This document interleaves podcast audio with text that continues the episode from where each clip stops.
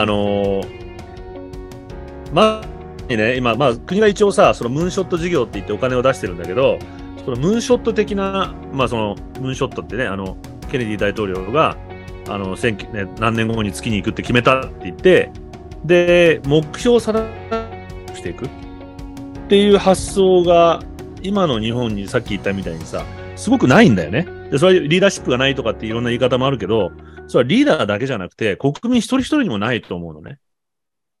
何年後にこうなるとか、こういう人生を僕は、私は送るとか。で、これあの、えっ、ー、と、古市なんとかが書いた、なんだっけ、絶望の国の幸せな若者たちみたいな本書いたじゃない？彼は。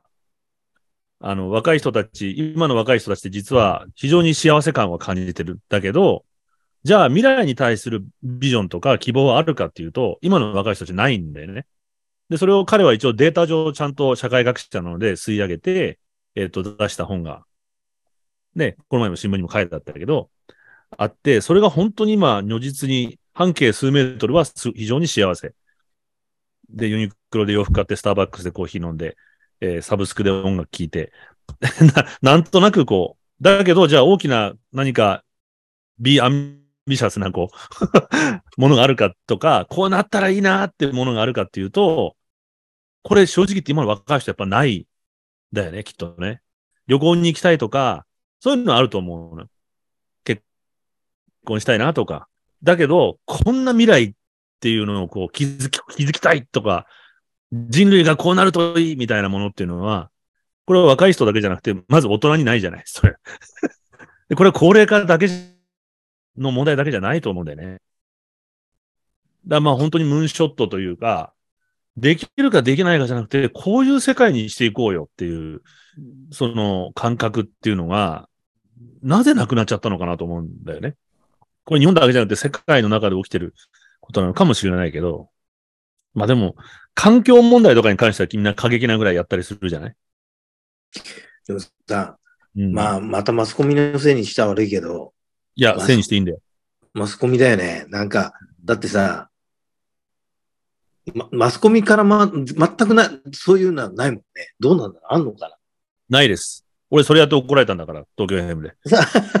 そうだよね。それはお前の勝手な意見だって言ってね。素晴らしい未来が待ってますなんて、誰もで出てこないもんね、あの四角い黒い物体から。まあ、あの、当時の、例えば東京 FM なんかで言われたのは、まあ、それで、まあ、一番やっちゃいけないことですよって、その編成部長に言ったんだけど、あの、まあ、メディアって恐怖産業って言われてるんだよね、一で、あの、前も言ったけども。で、北朝、まあ、彼に言われたのは、うん、当時も北朝鮮のミサイルがいっぱい飛んできたから、毎日北朝鮮問題を扱えと、ミサイル飛んでくるぞと。何時、8時15分になったら必ずそれをやれって言われて、で、これは、それは、それこそ北朝鮮の思うつぼだから嫌ですと、俺は言ったんだけど、いやいや、怖がらせて不安にすればみんな心配だから聞くだろうっていうふうに 言われて、それで大喧嘩しちゃったのね、俺は。でもやっぱりそういう作り方の方がすごく多いと思うんだよね。うん。だからそこでマスコミがそうなってっちゃって、ああ、せっかく SNS が出てきたと思ったら、あそこはネガティブな人たちの集まりだから。うん そうだよね。だから、まあ余計また、そうなの。そうなっちゃって。だから、その当時は北朝鮮とだと中国共有論もやれって言われて、俺はだからその日中友好の話とか個人でしてたわけ。あの、今、危ないからこそ、あの、国民同士がちゃんと手を繋ぎましょうって話をして、また怒られるわけよ。何言ってんだお前と。中国が悪い国だぞとかって言って。まあまあまあ、そんなんで、そんなメディアの影響力がどの程度のものかってことはあるけど、実はさっき、これは、あの、さっきもテレビ朝日に俺苦情の電話を入れたのね。ちょっと本当危ない人だから俺最近。で、これ2回目なんだけど、あの、ずっとあの、昼間のニュースワイド番組で、まあその統一教会の被害者救済の問題をやっていて、えー、まあ野党の議員が出て、なんだっけ、なんとかっていう民主党かなんかの議員が出て、まあいかにその野党の、あその提案を与党が、自民党がやって、組んでくれないかという話を淡々としてる、してたのね。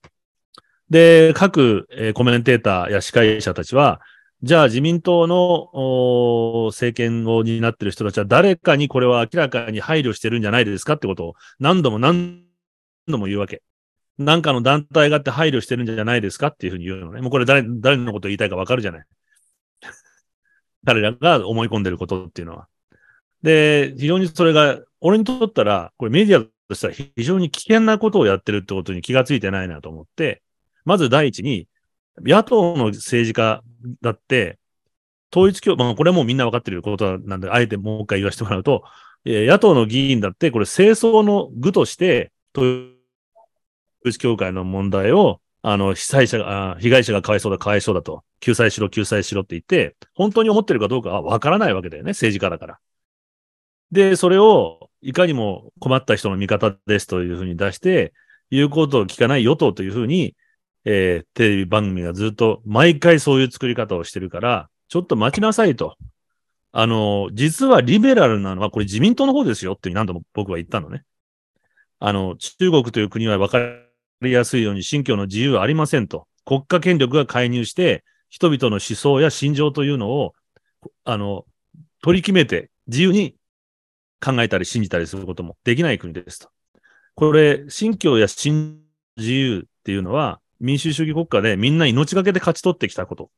で自由というのはリスクが伴っていて で、そのリスクの問題をしていて、いかにそのリスクマネジメントをしながら自由を守るかってことを慎慎重にやってるのは与党与党の方じゃないですかと。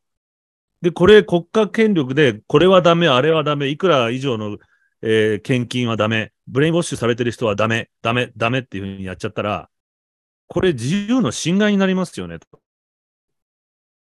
なので、早急にヒステリックに、被災者が、あの、被害者がかわいそうだ、かわいそうだということで、えー、野党の意見ばっかりを放送するのは良くないし、で、その背後に何らかの政治的圧力が働いてるんじゃないかって、匂わすような発言を何度もするのは、これは、いわゆるミスリーディングを招いて、そういうのを聞いた人たちは、陰謀論を唱え始めるでしょと。誰が悪い、あれが悪いって。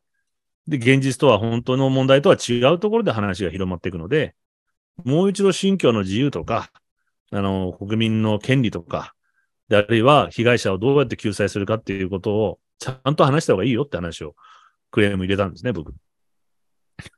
あのすごくね、ね、馬鹿らしいんですよ、今話してる話って。これはみんないろいろ意見あるかもしれないんだけど、究極、自由主義、自由な国においては、騙されちゃう自由っていうのも自由なわけだよね、ある意味。ちょっと極端な意見だけどさ、クレイジーなことを信じてお金を投資してる人なんていっぱいいるわけだよね。うん。で、それを、まあ、これは絶対ギリギリなんだけど、ほんの一部の人たちの被害者のために、国全体が完全に止まっちゃってるわけだよね、これ。他にも話さなきゃいけないこといっぱいあるのにさ、こんなことやってていいのって思うのね。それこそ給付金が給付金かなんかもう配って終わりにしないとかって思ったりも するんだけど、で、統一教会は統一教会のの審議っていうのは別にやっていけばいいんでね、その、ちゃんと危ない団体だってことを、秀吉君の言う通りさ、昔から危ない団体なのはみんな知ってたのにメディアも黙ってたわけだよね。だ、誰が考えたっておかしいじゃないあんなの。ね。なんていうことを、あの、さっき苦情を入れたんです。あの、国民をちゃんと考えさせる力を養わないと、ちゃんと議論をして、これは逆に統一教会を生んだのとあなたたちがやってることは同じだよと。という話をちょっとしまして。なので、まあメディアがおかしい、おかしいっていうのは、うん、昔からそんなもんだと思うけど、もうちょっとちゃんとしてほしいなと思うよね。うん。自由とは何ぞやとかね。だせめて、うん、コメンテーターをなんかこうね、違う意見言うコメンテーター置いといてほしいよね。そうそうそう。でも言うとね、炎上しちゃうんだよ。うん。うん。ああ、そうか。あ、もう。そうそうそう。あでも、それはね、やっぱりその、この前あの爆笑問題の太田光なんてそうだったんだけど、結局、あいつは違う意見を言うための違う意見。やっぱり、ちゃんとした違う意見を言えば大丈夫だと思うんだよね。今みたい、今、俺の意見がちゃんとしてるかどうかは別として、もうちょっと冷静にちゃんと話せる人がいて、慎重にこれをやんなきゃいけないと。まあ、俺が前、前回にクレームの電話入れたときは、例えばこれ、工学、秀吉君もそうだと思うけど、工学献金を単に禁止しちゃったら、まあ、例えば、古くは、あキリスト教団体のさ、えっ、ー、と、十字軍とかあるわけでしょ？旧世軍か。あの、ね、旧世軍なんてのは社会活動を昔からいっぱいやってるわけじゃない。そういう寄付によって成り立ってるわけだよね。で、政治とかこう国が手の及ばない福祉っていうのに、まあ、慈善団体が手を入れて弱者を救済していくっていうことをやってるわけじゃない。で、秀吉君がご存知の通り、アメリカなんかはそういうところに多額の献金が大企業や、あの、個人、個人のお金持ちがドーンとやることがステータスになって、でもそれで社会がこう、うまく回る程度、国が冷たいアメリカみたいなひどい国でも、そうすると逆に言うと、これもまた面白い、まあ、リバタリアンというか、自助努力というのがさ、国が、国にこう逆に介入されたくないと。自分たちの善意で人は守っていくんだっていう自立心のといういい捉え方もあるわけじゃないですか。何でも国がやれ、国がやれって言って、おめえがやれよっていう ね。まず、おめえがややらねえくせになんで国にやれって言うんだ？助けろ、助けろって。お前が目の前にいた統一教会のやつほっといたんだろうって思うんだけど ね。で、それが、また妨げちゃうと思うのね。国がやれ、国がやれ、国が救え、国が救えって言って、これ国が救う仕事なのかなとも思っちゃったりするわけ。本当だよ。うん。違うよ。ちょっと違うような気もするんだよね。なんか、往々にしてそういう人たちってフリーライダー思想じゃないですか。まあ、ああそうね。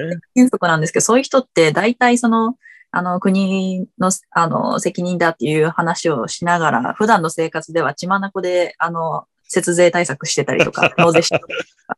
ニーサとかやってんでしょ？ニーサやれとかって。うん。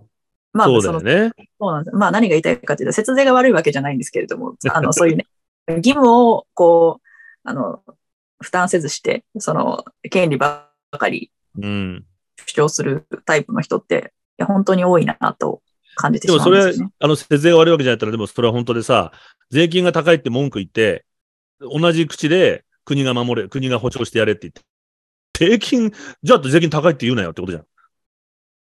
まあ、ただその、効率に使われているかっていう議論を一緒にしてる人に関しては、まあ、ね、まあ、許容は知っていますけれど。うん。うん、そうなんだよね。えー、ちょっと、もうちょっと自分たちでこうなんかやろうって、それこそ、クラウドファンディングかなんかで統一教会2世を救おうみたいにやりゃいいじゃん、それだったら。ねそうだよね。そうそうそう。うん、っていうのはさ、不条理があるわけだよね。まあ、もちろん統一教会という団体の存続自体ってことは、これ問い直さなきゃいけないと思うのね。でも問い直さなくたって、みんなが共通認識であそこおかしいよなって思ってれば、ある程度食い止められると思うんだよね、あんなものね。どう考えたっておかしいじゃない。うん。いや、極論、統一教会がなくなっても、第二の統一教会、第三の統一教会ができていくだけ。ううん、なんか、うん、そ、なんか論点はそこじゃないって思いますよね、やっぱ今の。うん。うん、本当にそう思う。でも、第2、第3の統一教会を作ることが、実は自由な国なんだよね。あの国。だからできることで。で、それを自由の力で淘汰していくのが国民の義務というかさ、自由主義の市民の責務というかさ。あすいません。今、微妙な私顔したのは、あの、第2、第3の統一教会が今の統一教会レベルに大きくなるっていうのは、ある意味本当の自由を保障できていない節があるかもしれないっていう微妙な顔でした。どういう意味？どういう意味？あ、だからあそこまではびこらせてしまうっていうのは明らかに公あ、まあね、自民党ね。うん、なんか正常な自由が保障されていない感じがするなっていう意味で微妙な顔しただけで。なるほど。あ発足するのは確かに自由なあの国の特徴、うん、そうだと思います。はい。あまあ、それも反省点も含めて、ちゃんと話せばいいことだと思うんだよね。で、今のえー、時代の人たちになかなか分かりづらい、前も言ったけど、冷戦構造っていうのがあって、正直言って、統一教会なんかより、もう、いわゆる共産権の方が怖かったわけじゃない。冷戦時代に生きてた人間からするとね。それは政治家も同じで、あの、反響っていうのはもう本当に命がけでやらなきゃいけないこと。で、共通の敵は、共通、敵を持ったらどんどん仲間になっていくわけでね。で、どっちの敵がでかいかって言ったら圧倒的に共産主義っていう敵の方が多かったわけだから、まあその統一教会と手を組んだわけでね、自民党っていうのはね。で、それがだらだらと続いてたと。いうことを、もう、でもその正直言って利益も享受しちゃってると思うのね。反響っていう部分では。うん。で、まあ、例えばさ、社社会党、社民連なんたちでは言わんと、社会党も共産党も当時のさ、北朝鮮は夢の国だって言ってさ、あの、移民、まあ、移民政策を取ったりとかして、どんどん北朝鮮に日本、朝鮮籍の人を送り込んでたわけだよね。で、同時にさ、朝鮮総連なんていう団体があってさ、これも自民党の反響の人たちが頑張って、まあ、俺、僕の地元なんていうのはその朝鮮ブラックがあるのわかるけど、パチンコ屋がいっぱいあって、そのパチンコ屋のギャンブルで儲けたお金っていうのは全部朝鮮総連から北朝鮮に流れ込んでたわけじゃないですか。で、こういう本当に政治上どうにも手がつけられないような、まあ、社会の暗部っていうさ、ダークな部分っていうのは、ダークな部分で 昔はね、今はそんな時代じゃないよ。だけど、その、やっぱり、蛇の道は蛇というかさ、で、そういう対処の仕方として統一教会を使ってたんだよね。いわゆる、あの、韓国側の反響、強力な反響組織なので、彼らは。で、なので、今、家族連合っていうのもね、そういうような、あの、いわゆる、リベラルな、あの、家族、えっ、と、家族の形態っていうのを認めないっていうような思想的にも自民党とまあ合致してたし、まあ何よりもその政治的な思惑っていうのでつながりがあって、で、それは、例えば、えー、当時の自民党の議員が田中角栄みたいなのが本当に、あの、土建や政治みたいなのをやって、えー、戦後復興の中、あ反社会的な団体とくっついて政治をやってきたのとあんまり変わんないレベルの話だと思うんですよね。で、ここはもう卒業しなきゃいけないと。で、それはもう社会全体としても同じような企業にしても総会はもう入れないでコンプライアンスになってるわけじゃないですか。大きな目で見ると、今社会がそういうふうになってるので、ここで手を切らなきゃいけない時だということだと思うのね。うん。逆に言えば、その程度のことだと思うんだよね。ああ、みんなが公になってこういうのあったよね、と。でもそういう時代じゃないよね、と。で、うん、だと俺は思うんだけどね。で、で、被害者の問題は被害者の問題で別に救済していくことっていうのはできると思うから、現行の法律の中でね、多分、と思うんですよね。ちょっと話題変えようか。はい。すいません。あ、リスクルね、うんはい。あの動画僕、いや、ほら、番組構成でどうかっていうのはあるかもしれない。いや、もう感動しちゃった僕、やっぱり。あ、俺がのやつ？そうそうそうそう。やっぱあれね、あれ見てもらえばね、わ、か、どうぞ。や、ね、で、あの笑顔がまたみんな素晴らしいけど、やっぱりそれをすごく、青年がね、ああやって運営してるっていうのはもうさ、素晴らしいじゃない。うんで、き、昨日あの、国会議員に会って話聞いてもフリースクールってもっとね、こう、支援できないのかって言ったら、支援してるって言うんだけど、あるんだね。一応、あ、全くないの。ゼロ。国からは。ゼロ。ゼロ。あ、やっぱりそうだよね。なんかそんな話聞いてたけど、うん、でもしてるって言ってたな。な、なんどういう支援をしてるっていうことを言いたいのいやいや、ごめん。いや、あんまりね、突っ込んで話できなかったんで、うん、あ、じゃあ調べますんで終わっちゃったんだけど、そうなんだ。してないよね。俺は何人かに聞き取りしたけど一切してない。だから、前も言ったけど、まあ、24万人いるんだよね、今ね。とんでもない数いるわけですよ。うん、で、二つの、まあ、そのこ、この前取材したこと他に、俺の個人の知り合いでやってるやつがいるから、聞いても、まず学校側がフリースクールにつなげるような、うん、まあ、これはもうさあちゃんとか、さあちゃんとかも知ってると思うけど、文部科学省があって、教育委員会があったら、彼らの指導要項にそぐわない組織を紹介するわけにはいかないわけで、簡単に言えばね。で、自分たちの学校からはみ出ちゃった子を他の学校に行きなさいとは絶対言わないわけ。だから橋渡ししてくれないの、フリースクールに。保健室登校とかさせるわけよ。よくわかんない。ね。で、画像見てもらったらわかる通り、全然普通の子たちだし、むしろ元気なぐらいの子たちなの。で、あれができなくなってるってことが異常なわけよ、やっぱり。うん。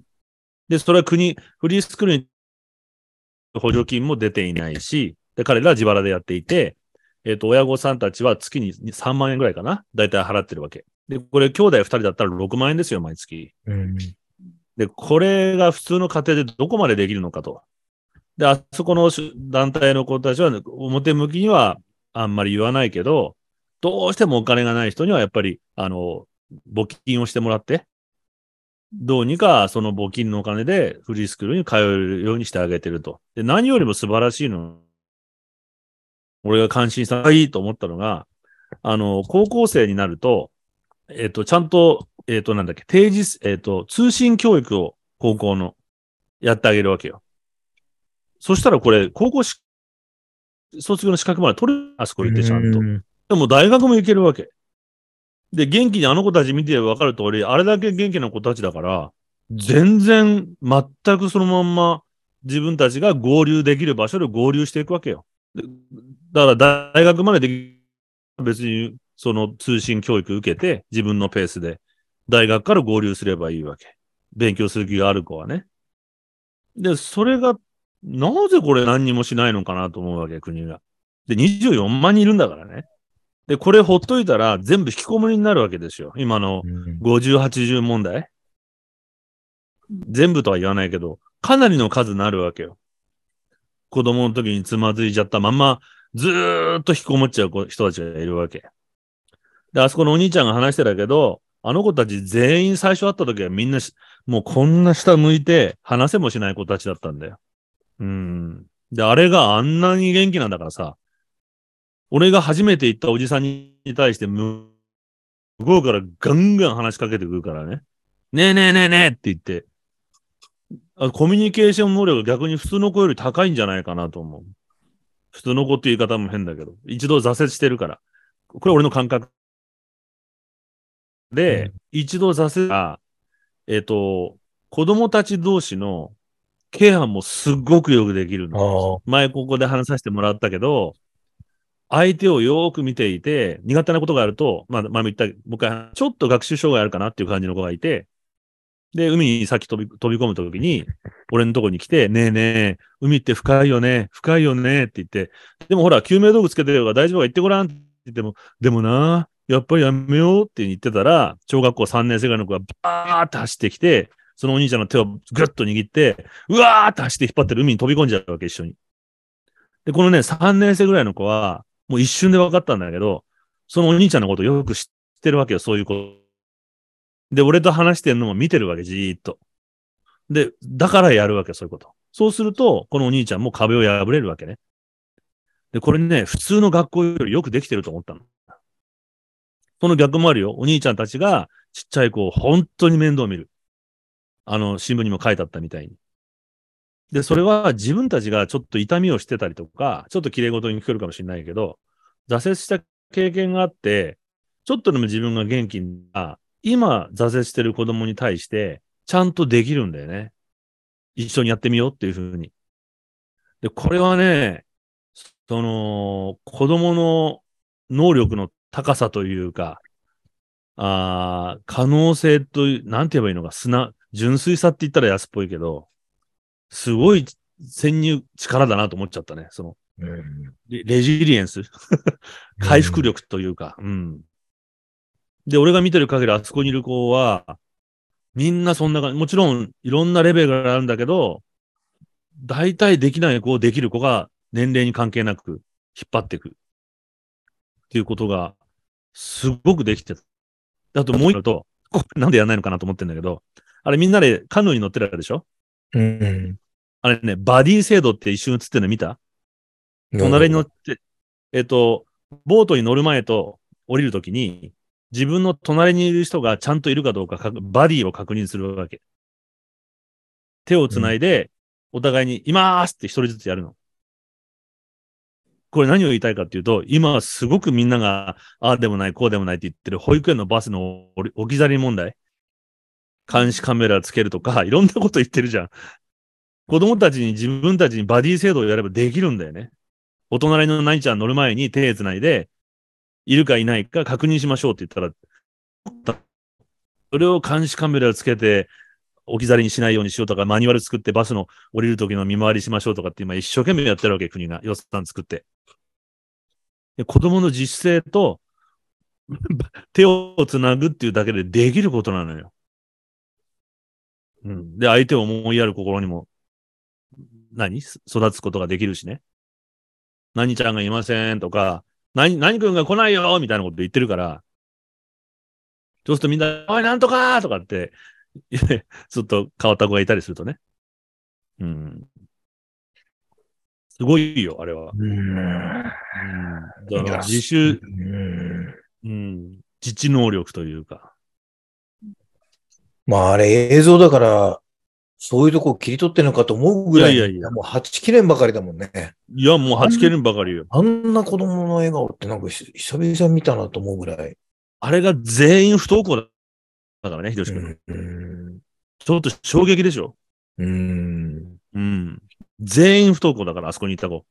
素晴らしい活動で、うん。ねでも、経済的には大変だっていう話。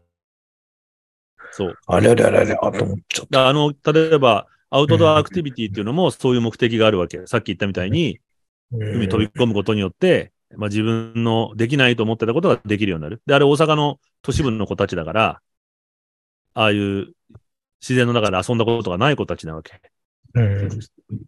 で、まあその、受け入れてくれた YMCA のね、あの、野外活動をやってるお兄さんも、この自然の中ではみんな平等だからと。勉強できる子もできない子も足が速くも何も関係ないと。で、ここでみんな同じようにいろんなチャレンジをして、その、まあ、何かできるようになったら自尊心を向こうの島まで行って、漕いでいくわけだからさ、みんなで。これは相当な自信になると思うよ、みんな。うん。で、あのアクティビティのお金がないの。あの、フリースクールを運営してくれ、もちろん絶対にこう、なんていうか、資金面をどうするのかっていう問題はクリアするように尽力しないといけないとは思うんですが、ただ、その税金を投入するのかっていうのはまた別の議論な気が私はしています。うん、というのは、やっぱり国としては公の教育システムっていうのがすでにありますよね。もちろんそこに行けないからフリースクールに行くんですけれども、ただ今そのフリースクールに行く理由は、まあもちろん人間関係とかいろんな複雑な要因が絡み合っている。とはいえ、まあシンプルな話にしてしまうと、その公教育に合わない、または満足いかないとか、そういう理由で、まあ、何かしらの不足っていう理由でフリースクールに行くわけじゃないですか。ですから私が考えるのは、国はその公の教育っていうのをもっと拡充する方に全力を注ぐんじゃないかな。そうだよね。うん。それでもいいと思う。うん、そりゃそうか。うん。そ、そ、そ、途中置き去りにしといて、そうだよね。こっち持ってこうやってたらキリがないもんね。本丸を逆に、オプションを国、学校が作ればいいわけだよね。こういう学校の介護もあるよっていうのね。うん、民間でもう、あの、総力上げてやっていくべきかなっていうふうに思いますね。そちらのオプションの方は。そっちのオプションは？はい。それでこそ、そのフリースクールの良さというか、独立性も守れると思うんですね。うん。うん。違うのいい。まあそうですね。うん。うん、そうするとやっぱり、ひどいしくやっぱ寄付文化ってのは大事になってくるわけやっぱ。やっぱりその学費が払えない人たちってやっぱいるわけだから。うん、いや、もう俺も朝礼で言っちゃったもん。今年はこれやるぞ。やるぞと。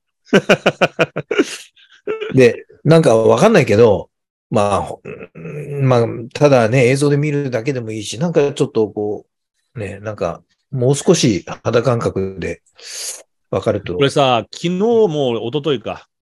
昨日か？昨日何曜日だっけ？水曜日も行ってきたんだけど、あの、もう一個前やったその未来の森っていう、そっちは児童養護施設の子供たちのアウトドアアクティビティの卒業生たちと会ってきたの。ね。で、そこもそうだし、今回もそうなんだけど、実はひろし君が今言ったみたいに何を感じたかっていうと、実は、これ大人が関わると、大人がめちゃめちゃ心洗われるんですよ。やっぱね、そうなんだよ、うん。汚れきちゃってるから、俺なんかさ。さっきのあのエピソードをこう熱く語っちゃったのは、みんななんかよりも、もっと汚れちゃってるわけだよね、こっちは。30年分ぐらい汚れちゃってるわけよ。それをね、目の当たりにあのまっすぐな心、子供たちのこの支え合う力だとか、素直にあなんか甘えてきてくれる。で、まあそのもう一個の児童養護施設の子たちなんていうのは、まあ親もいな、父親も母親もいない子たちだよね。この子が、その、い、あの、一個一個力を合わせて課題を与えるわけ。そのアクティビティに。で、それが一個一つできたかどうかってことをみんなできたの？って言うと、まあ、アメリカ人がやってる団体だから基本は、We did it! って言って、一個ずつこう乗り越えていくのね。もうそれ見るとね、泣いちゃうよね。実際いると。もう、で、なんでこの子たちがこんな思いをしなきゃいけないんだろうと思う。ね、辛い思いしなきゃいけないんだろうと思っちゃう。なるべくいっぱい楽しんでほしいと思っちゃうね。そういうことやって。で、自信もつけてほしいしさ。で、まあ、正直言ってみんな、究極さっき言った、えっ、ー、と、児童養護施設の子たちなんかは、究極の話すると、前も言ったかもしれないけど、この話は。自己判断っていうのができないんだよね。あの、ずっと人に気を使って生きてきている子たちだから。まあ、今一番多いのは逆なわけ。生活困窮者よりも児童養護施設入るの虐待を受けた子供たちの方が多いので、自分の意見を言うと殴られちゃうわけだよね、親にね。だから自分の意見は絶対言わない子たちなんだって。だからオレンジジュースとリンゴジュースどっちがいいって言っても、絶対選べない。どっちがいいですかって聞くの。選んだ時点で間違ってるかもしれないから、それ。なんだかわかんないけど、間違ってたら殴られるので。で、これをやっと乗り越えても、一応施設のお兄さんやお姉さん、あの、おばさん、おじさんやおばさんたちにケアしたる子たちだから、やっぱりバカじゃないので、ちゃんと気を使うわけだよね。あの、逆に愛情が欲しくてわがまま言う子もいるけれども、そうじゃない子はずっと遠慮してるんだよね。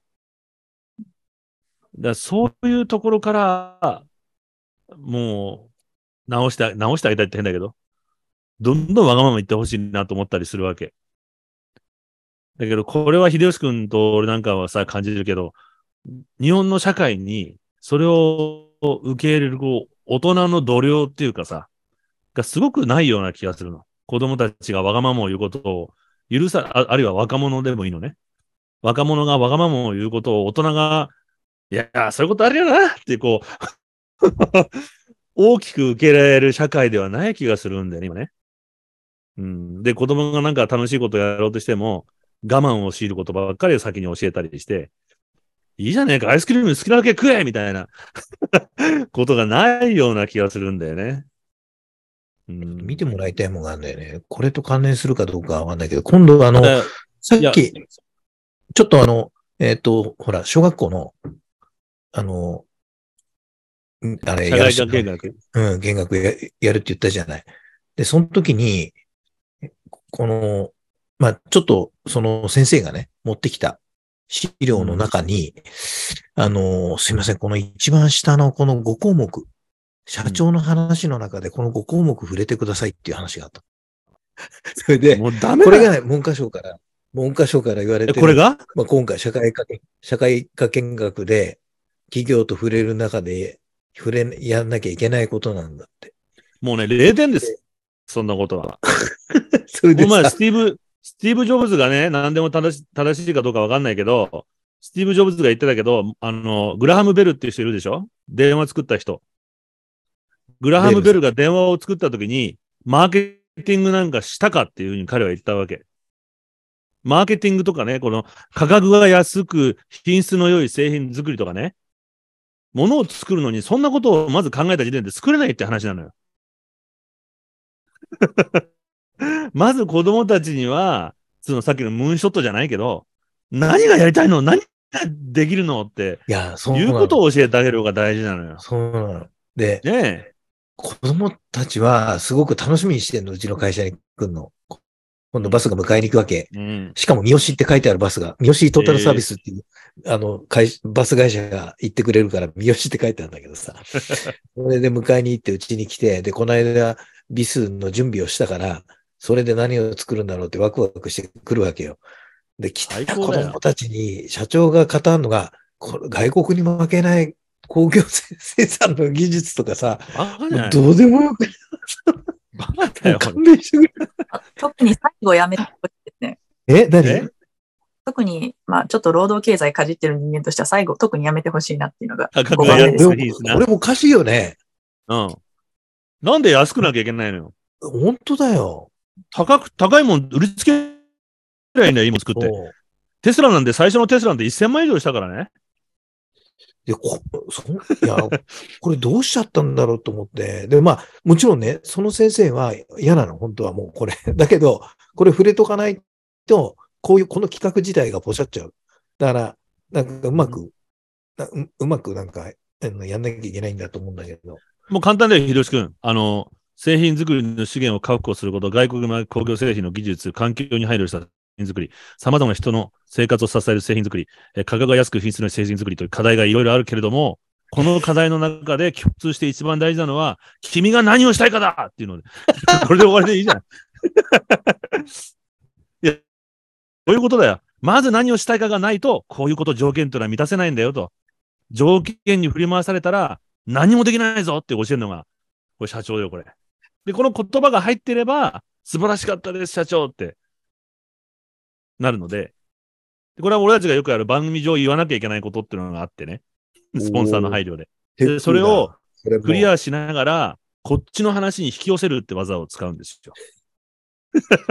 今みたいに、これはこう、これはこうって言って、勝手に、あの、本題に引き寄せていくっていうのが。すれば先生もな、面目が立って、スポンサーも面目が立ってっうんていうことを。そもう俺が言いたいのもそれなの。何がやりたいか。うん。うんもう今日楽しかったかっつって楽しかったっつったらもう OK! っつって終わりにしたいわけ。だって自分が作った製品チキで撮ってさ、もう写真で持って帰んだからもうそれで十分じゃない？最高だよね。でもうお父さんお母さんに言うわけだよ。もう今日ね、うん作ってきたら、これ、これが今日出荷されるんだってってこうやって自慢するわけだよね。絶対お店探しに行くよ、どこに出荷されてるか。そうだよね。ねえも絶対そうう思う、それは。もうさ、それうちの社員小学校何年生生にそんなことを教えるの？価格の安い製品作りなんて。?5 年生。バカじゃ、バカじゃないの？これ、だから文科省が言ってるんですよね。文科省がそんなこと言ってくるの？本当に。文科省、うんま文科省ですよ。文科省が入れ入れてくるんで、このテーマは触れてほしいっていう話。もうダメだもう反映されてますよね。え？すごく彼らの思想が反映されてますよねあ、。そうなの？理想がね。どんなの？つまりまあ、労働者から搾取するっていう構構図がすごくあるな。特に生産者。そうだよね、今の見てるとね。うんそそれを今感じました。うん。ああ、本当だ。全部これ生産者努力ってことだもんね、答えは。ねえ、うん自助、自助努力じゃん。製品作りの資源をどう確保するか。自分で考えてください。外国に負けない工業生産の技術、自分で考えてください。ってことだもんね。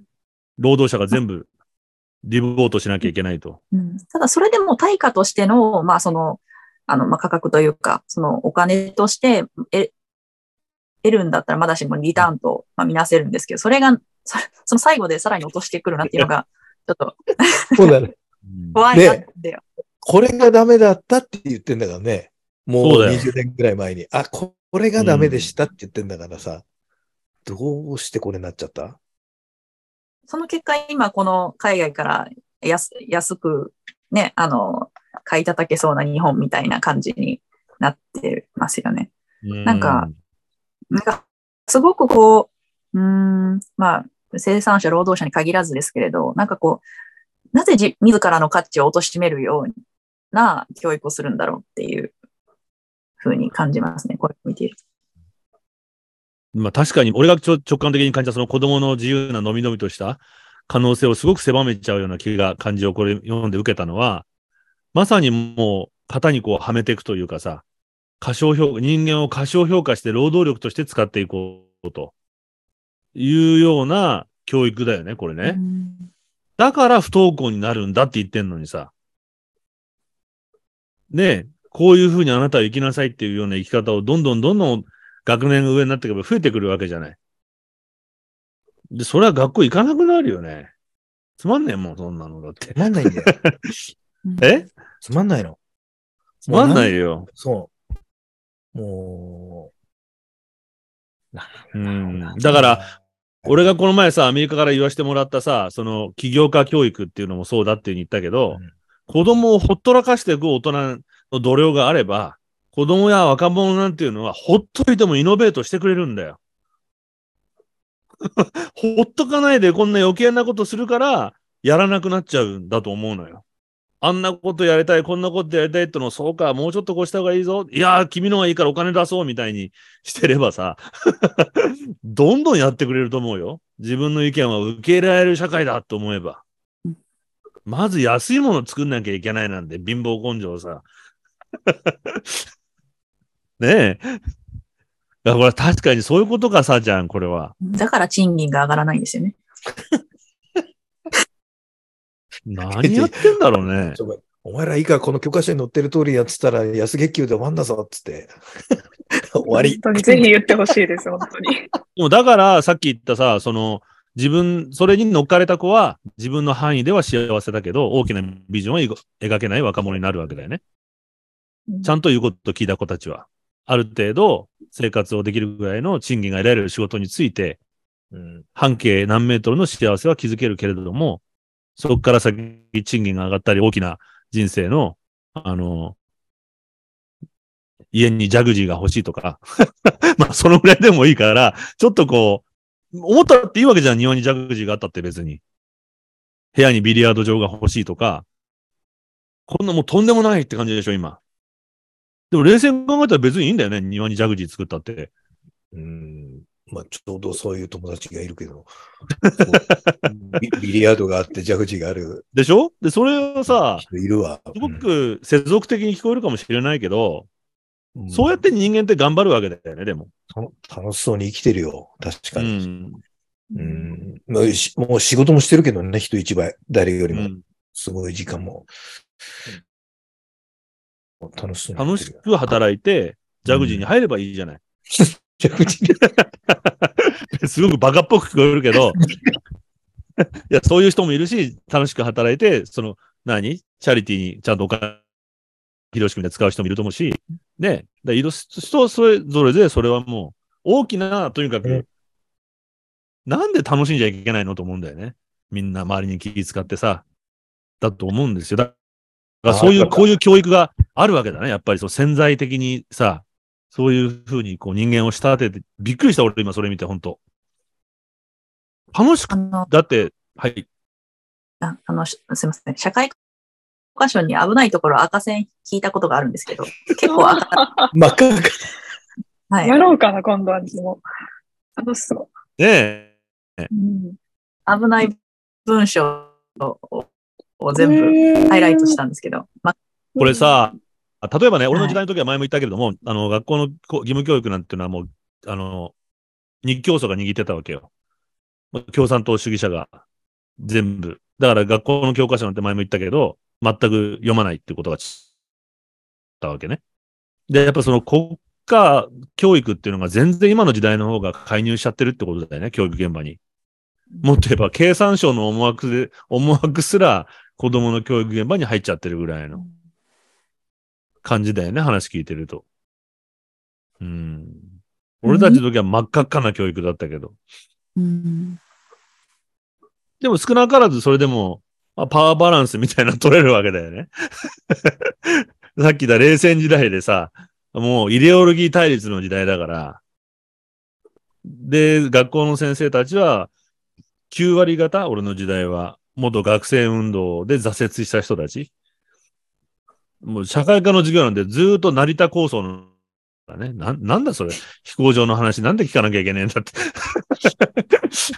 それをまたそういうに言っちゃったらさ、小学校の時だよ。小学校3年生か4年生の時に、成田闘争の話をずっと聞かされて、そんなの金が欲しいだけだろ、百姓がって、小学生の俺が言っちゃったわけ。まあ、先生が怒ってね、顔真っ赤にして。だって子供にしたらどうだっていいじゃんって。お百姓さんの気持ちになれみたいなこと言われてさ、いや、わかんねえよ、俺百姓、お百姓さんの気持ち。まあまあ、でもまあ、そういうね、あの、なんて言うんだろう。先生の采配で授業ができた時代だったわけだよね。そうなのよ。子供ってかしね、そう、采配でできたわけよ。そうなんねえ供はね、可愛いんだよ、みんな。キラキラして、楽しそうにやってる多分もうこ、これずっと浴びてる間でしょ。学生でしょ。ちょうどもう小中高大全部だんだん分かってきたなんてわかる、うん高校生ぐらいからだよね。ああ、そう。あの、そう、ビジネスプランコンテストのテーマを決めるのに、何がこう、通り、通りやすいか、勝ちやすいかみたいなさ、あどーう思いますかって言って、あアドバイザーの僕に聞いてくるんです。へえ知るか、そんなことって。そんな、そう。でもそういう子たちがやっぱ社会の中枢をこう、担っていくようになっちゃうとね、よくないよやね。そうなんだよ。優等生がね。うん、もう参考書探して答え探してさ。でこれはさ、まあメディアの世界で感じてることなんだけど、さあちゃんとかさあちゃんとかも、ありさちゃんも、そう、社会で前も言ったかもしれないけど、ある程度今力を持ち始めてる若い人たちっていうのが、本当にものを知らないのね。メディアの世界なんかでよくある感じなんだけど。メディアの世界のことは知ってます。メディア、さっきの、まあ、ビジネスの世界と似てるのかもしれないけど、メディアの世界の中のことは知っていて、既存のメディアの世界の中で、えー生き残っていく力も、知識も持ってます。だけど、じゃあそのメディアで何をやるかとか、いうことは全く分かってないのね。で、俺は身近に接しているメディアの人間ではそういう人が多くて、で、これはさっきの秀吉君が言ったみたいにマスコミが悪いみたいな話だと、結果そういうことになってくるのね。で、これは他の多分仕事でもあるんじゃないかって感じてるの。そ高校生ぐらいからそうなっていく子たちが、ある程度社会的にも活躍していって、うまく点数を取れる人たちが社会を回していっちゃう。っていうのはどうなんですか？皆さんの周りを見てて。あんまそうは感じない？一つあの感じたのが、やっぱ就活の場面ですごくそれを感じて、あの企業が何を評価するかっていうことと、まあ、そこにどう合わせていったらいいかで学生生活をデザインして、まあ、結局それで企業側も分かりやすい指標、例えばそのビジネスコンテストで勝ったとか、うん。なんかうん、まあ、それ結局、結局分かりやすい指標で評価されているっていうのがだんだんこう就活生に伝わって、まあそこに合わせていって、で、そういう、あの、ひ最もその枠に当てはまった子たちがエリート部署に配属をされてっていうのは、なんかすごく周りでもよく起きているなと感じます。うんあれか、ぼあの、なんかお金出してボランティア活動行くとか。そんなのあんの？いやいや、どどどういうこと？お金出してボランティアって、ボランティア、なんどういうことそれ？いや、もう学生時代の経験として、ボランティア活動やってきましたっていうための、あの、なんでパパッケージがあって言ってたみたいな。フィリピンの、フィリピンの学校行きましたみたいな。あの、ほぼただ見学をするだけっていう、なんかよくわからない プログラムが。そうなんだ。はい。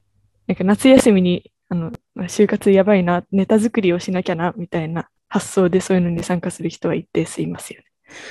まあそその子たちがその地地頭が良いというか、その、な、な、ななんだ、その優等生で結局その入って活躍をする類の人たちかと言われるとわからないですけど、うんうん、なんか、なんかそそはい。そういうプログラムも今ありあますよね。ーこれやっぱね、でも逆にそれ若い人たちを責めてるんじゃなくて、それやっぱ大人のせいなんだと俺は思うんだよね。そういうこと。うん。説得力のある大人がいないっていうのはすごく良くないことだと思うんだよね。うん。うん、というのは、その、もちろん、まあ、その、愛のベースを作っているのはいいですよね。自分から見ると。でも、実際その自分が生きていく社会を作っていかないといけないっていう自覚がない若い層が結局それをやっていくっていう負の連鎖が起きているっていう意味では、まあ、50-50かなって思いますね。うん。どうしたもんだろうね、これ。もう少し、だからこう、うん。学校の先生もさ、こういう言い方しないの？一応文科省からこういうに言われてるんですけど、うまいことやってくれれば大丈夫ですから、みたいな言い方はしないの？社長に対して。あまあ、あさっきのいやご項、目まあ、そ、それに近い感じよ。あ、そうなんだ。もちろん。めんどくさいですよね、とかっつって。うんそうそう。もう、先生は分かってるんで。だって、今回みたいなことをトライするっていうのはかなりリスキーじゃない？危そうだね険。危険が伴うし、企業に金出させて、バスまでチャーターさせて、企業に、そういう、迎えに来させてつ連れてくんだから、全員40人。いや、それね、かなりリスキーなことやってるよ。そうそうそう。であもの、バス乗せる時点で普通 NG だから。事故あったらどうするんだって話だから。そうでしょ？うん。だからか、偉いと思うよ、彼は。だから、その、本当に、すごい何回も打ち合わせ来て、うんで、どうやって、じゃあこれ校長先生を一回、あの、どっか影に隠して、で、校長先生を探す、カメラで探すのやりましょうかとかつって、もう盛り上がっちゃって盛り上がっちゃって、もう、準備の段階でうちの社員とその先生でも盛り上がっちゃって。だからやっぱそれって今話聞いてる思ったけどさ、俺がちょっとこれ、この前ちらっとまた話させてもらった、酪農家と教育者の、あの、教育会議ってこの前あったのに参加してきたのね。なんだそれと思うけど。だけど結局その、まあ命の価値っていうことは学校の現場では一番教えられないんだって今。うん子供たちにはタブレットを与えられてるけれども、じゃあなんで人を殺しちゃいけないかとか、っていうことは教えられないんだけど、す、もう簡単に言えば、時はすぐ子供は体感してくれるって話を、結構な学校の大学、高校長先生がみんな言ってくれて、ぜひこれは、あの、進めていきたいと。で、命を、まあ、いただいてるわけじゃん、目の前の。ね、この可愛い子牛はお前ら食べるんだぞっていう言われるわけ、酪農家たちに。あの、で、まあ、その牛乳にしても、実はこれお母さん牛が子に出したものを君たちがもらってるんだよ、みたいなことをこう、言われるわけね。そうするとその性の実感っていうのを猛烈に感じるんだって。で、具体的に例をいくつか聞いたんだけど、ほん、まあ、本当かなとも思うんだけど、問題行動を起こしているような子供たちも治っていくんだって、それやると。あのーだから、いかにその、で、それは多分牧場だけじゃなくて、秀吉くんのそういう工場とかもそうだと思うし、いかにその生きた教育っていうのが欠如しちゃってるかっていうことだと思うんだよね。で、これからそういうのってすごく盛んになってくるかもしれないよね。うんなんか、あのなんか俺、えよかった、今日、みんなのご意見いただけて、思いっきりできそうな気がする。俺なんか、このまま行くともう与えられた自分の時間が、すごいなんか原稿を読んでつまんないもんななりかけてたんで、よかったよ。ありがとうございます。本当にね、その、牧場のおじさんの話とかって見事だからさ、この前その、うん前も言ったかもしれないけど、あの、養護施設の子供たちを、さっき言ったね、あの、未来の森っていう子たちと牧場をつなげたのね、俺が。で、牧場、い今までは体験だけだと、牧場体験っていうのをしてもらうようにしたわけ。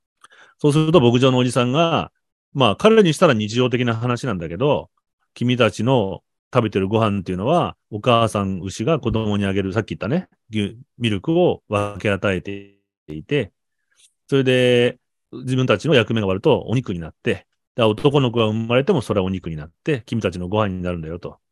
みんな命をかけて君たちを支えてあげてるんだよっていうの。この子たちがみんな支えてるんだよと。で、この後人生を生きていって、寂しいな、僕は一人だなんて思うことがあっても、絶対にそう思っちゃいけないっていうわけ。なぜならば、この命が支えてるからですっていうの。で、これはさ、やっぱ、うん。あ、の、学校の先生が言うには、いくら学校の先生がこの話をしても通じないんだって、やっぱり。目の前で牛をがいて、牛を育ててる人に言われると、子供はドーンとこう、で、その牛を触れるわけじゃない？ああ、で、その、わかった。うん？わかで、った。それはね、工場でもできると思うよ。うん。できる、うん。できるし、僕もさっきさあちゃんが言った、さ、さあちゃんがね、言ってくれた二人のエピソードの話が、うんいいですよ、目の前の一人っていうね。